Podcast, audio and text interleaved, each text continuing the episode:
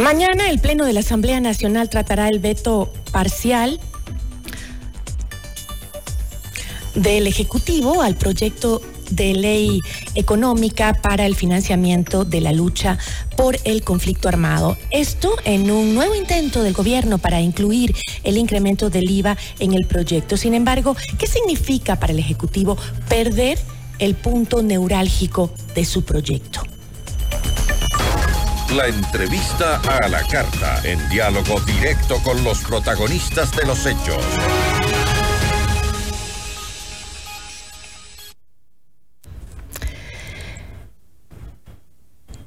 Nos acompaña Adrián Cast.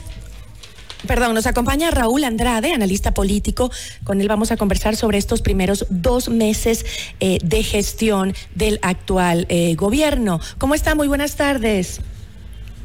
Hola, muy buenas tardes, un gusto estar con ustedes. Muchísimas gracias. Bueno, veíamos hace poco justamente la actuación que se dio en la Asamblea Nacional luego eh, de la presencia de la ministra eh, de Gobierno, eh, Mónica Palencia, y lo que se dio en medio de esto, que era justamente un análisis de la investigación que se estaba dando el caso de Fernando Villavicencio, de su crimen. Eh, ¿Qué está sucediendo al interior eh, de la comisión que investiga el crimen contra Fernando Villavicencio? Pareciera que esto se pone en medio de eh, lo que hoy vive el país, una agresión, una preocupación.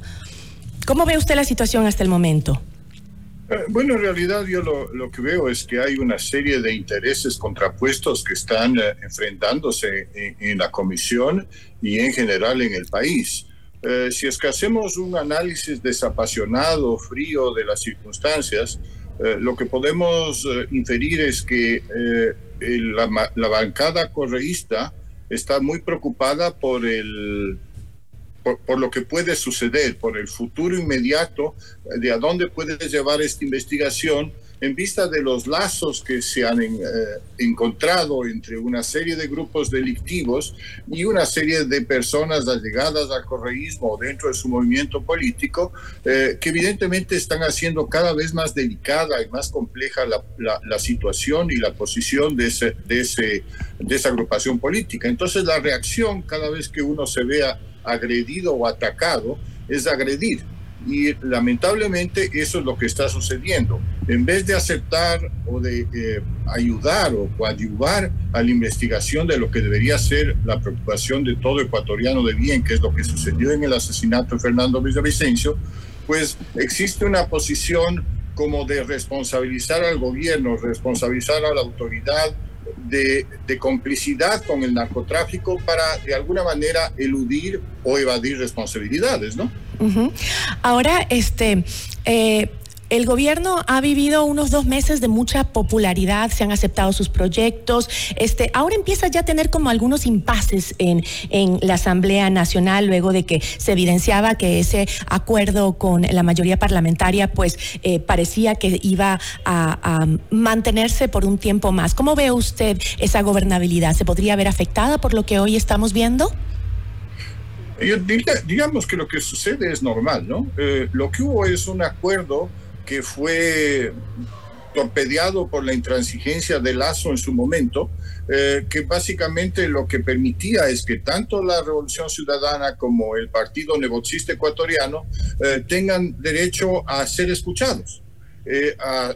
exponer sus tesis y sobre todo a defender sus intereses. Una vez que ellos han logrado su cometido, que es llegar a la presidencia eh, a la, y, estar dentro de las comisiones que de alguna manera son sensibles, entonces hoy por hoy ya estamos eh, más o menos en la situación de que vamos a analizar qué es lo que conviene a cada uno de nosotros y vamos a plantear las cosas de acuerdo a nuestra forma de ver. Esa es la política, lamentablemente ese no es, ese no es el país, ni el civismo ni el patriotismo, ese es simplemente eh, la perpetuación de intereses de grupo frente a un problema serio que es el problema que está viviendo en este momento el país, tanto en la parte de seguridad como en la parte económica, ¿no? Y este, claro, nos encontramos en un momento eh, difícil, no solo por la situación que usted menciona, la inseguridad, sino también eh, por el tema de que es un año preelectoral, ¿no? Y, muchas veces las em, decisiones que se toman eh, desde eh, el gobierno tienen, tienen una visión más política, de cálculo. Em, y eso le preocupa a varios sectores. ¿Cómo ve usted que podría em,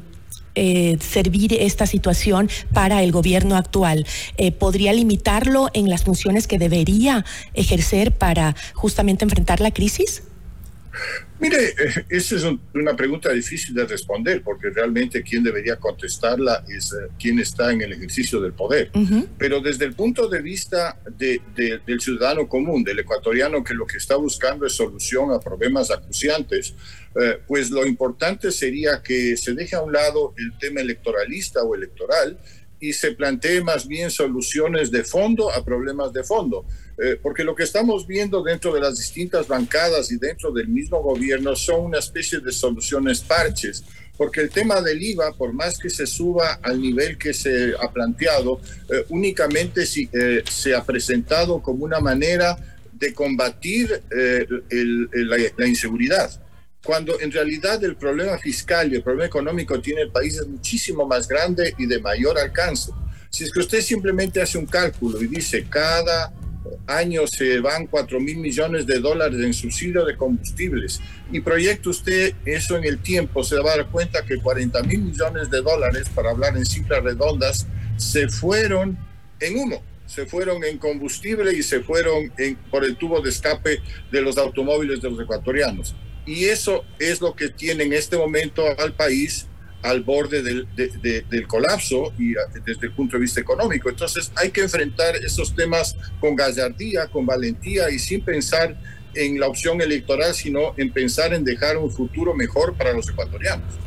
Ahora, este, el presidente ha tomado varias decisiones también en el ámbito económico, obviamente y de manera principal para sostener esta guerra que eh, cuesta dinero, lo ha dicho él, ¿no? Ahora, este, esa situación no se ve que se refuerza del otro lado con el tema social, por ejemplo, inversión social en aquellos barrios desde donde justamente salen eh, estos, estos grupos delictivos y empiezan a dominar a, los sectores y eh, no, no se ve inversión en ese, en ese sentido. ¿Cómo podríamos salir de una guerra si se pone dinero en las Fuerzas Armadas, en los militares, en la policía para contrarrestar la guerra, pero sin embargo no se apoya el lado social. Es que eh, no, podemos eh, tratar de, matar a todos, todos los frentes de una sola. Eh, es imposible que un Estado deficitario, un Estado que todos los años tiene 5 mil o 6 mil millones de déficit, invierte el dinero que no tiene en solucionar un problema social que viene de muchos años. al contrario, lo que se debe hacer es generar la paz suficiente como para que haya la posibilidad de entrar a esos barrios conflictivos de crisis eh, y, establecer que sea el gobierno y no las bandas delictivas las que tengan el control de la zona para que efectivamente empezar a proponer proyectos de mediano y largo plazo. Eh, la ignorancia, eh, el tema delictivo, el tema de pobreza, no es algo que se solucione poniendo un cheque, es algo que se soluciona a través de un trabajo de muchísimo detalle y de tiempo para lograr primero educar, en, segundo lugar disciplinar y en tercer lugar encontrar vías de trabajo para esas personas que en este momento están bajo tanta presión y tanta crisis. Usted ve que la gente de bien eh, elige el camino de la migración a un costo brutal y los que se están quedando son los que tratan de controlar a la gente que está en estas eh, zonas, pueblitos o ciudades que básicamente tienen eh, crisis muy serias. Entonces, lo que tenemos que pensar es, en primer lugar, resolver el problema de déficit estatal y, en segundo lugar, entrar a trabajar en el tema de, de las proyecciones de las ayudas sociales que puede dar un Estado que produce más de lo que gasta, lo cual no es el caso. Ahora, este, los eh, mucho se ha hablado de que este es un problema regional, que em, lo tenemos que enfrentar de manera regional. Sin embargo, otros países también han dicho que este, este problema de Ecuador no se puede permitir que se expanda. Em, ¿Cómo juega la geopolítica en cuanto a la ayuda que estamos recibiendo de los Estados Unidos? Porque, eh, por ejemplo, Colombia con Petro estaría de acuerdo en colaborar, porque se ha hablado mucho de colaborar entre países, sobre todo los vecinos Colombia y Perú, de colaborar cuando este, también por otro lado se habla en Colombia desde el gobierno de eh, la intervención que está haciendo Estados Unidos en nuestro país. Eh, bueno, mire, cada persona o cada grupo humano y cada país va a tener un criterio distinto dependiendo de las determinaciones que tome cada presidente y sobre todo basado en argumentos de orden práctico o de orden ideológico.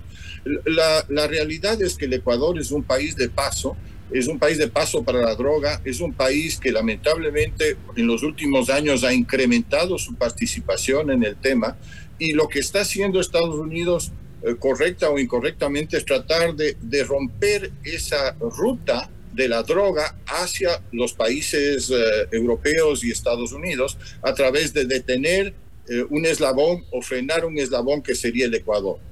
así tiene que entenderse la ayuda que está dando el gobierno norteamericano para el tema de control de todo lo que es el tráfico de drogas. Eso va a generar evidentemente muchas molestias y por el otro lado va a generar muchos apoyos. No se puede satisfacer a todo el mundo, pero creo que es muy importante eh, dentro del esquema que, tienen los, los, los, países europeos y los Estados Unidos, el que se incremente o se trabaje en tratar de solucionar este problema de la droga, que si no se soluciona, se va a volver cada vez más insistente y más persistente y con mayores raíces en la economía nacional. Ya vemos eh, a, cada, a cada rato con la intervención del ejército, la policía, la cantidad de empresas, la cantidad de personas, la cantidad de grupos que están involucrados en el lavado de activos. Y ese es un tema que si es que no se controla, pues no hace otra cosa que crecer. De tal manera que desde ese, desde ese punto de vista es muy importante que se generen controles,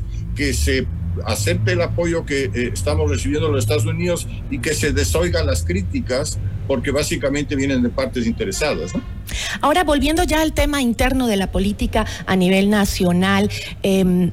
el acuerdo este con la mayoría parlamentaria ha sido eh, uno de los mayores logros, lo decíamos al inicio, en comparación, eh, me refiero a los últimos dos gobiernos que hemos tenido, los dos ejecutivos. Sin embargo, eh, ¿Está este acuerdo probando sus límites tal vez con el incremento del IVA y, lo que ha generado pues eh, los primeros impases entre el correísmo y la revolución ciudadana? Eh, bueno, me, parece que sí, que, ah,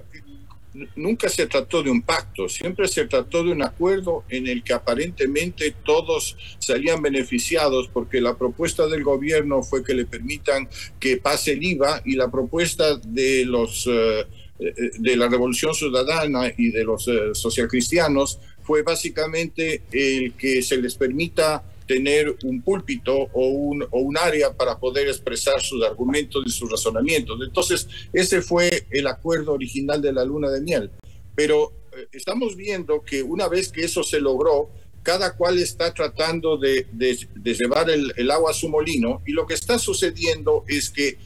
van a tratar de que el IVA pase sin que sea responsabilidad de la Asamblea para poder seguir manteniendo su discurso como oposición, pero finalmente en la práctica pasará por el Ministerio de la Ley porque haya, ya, ha habido un veto y eh, nos veremos, eh, digamos, enfrentados al tema de, de,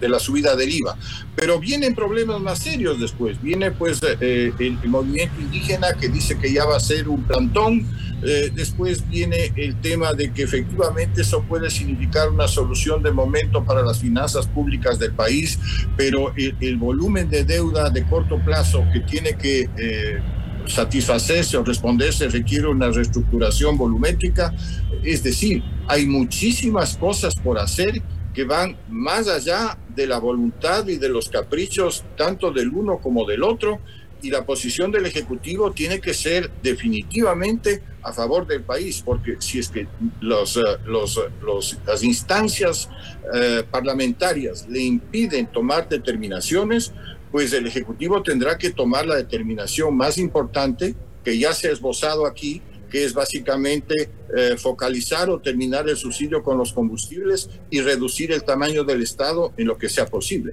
Esas son verdaderas soluciones de fondo que no tienen mucho que ver con la Asamblea, ¿no? Ya, pero volviendo al, tema político, el análisis que podemos hacer de, eh, eh, de la relación de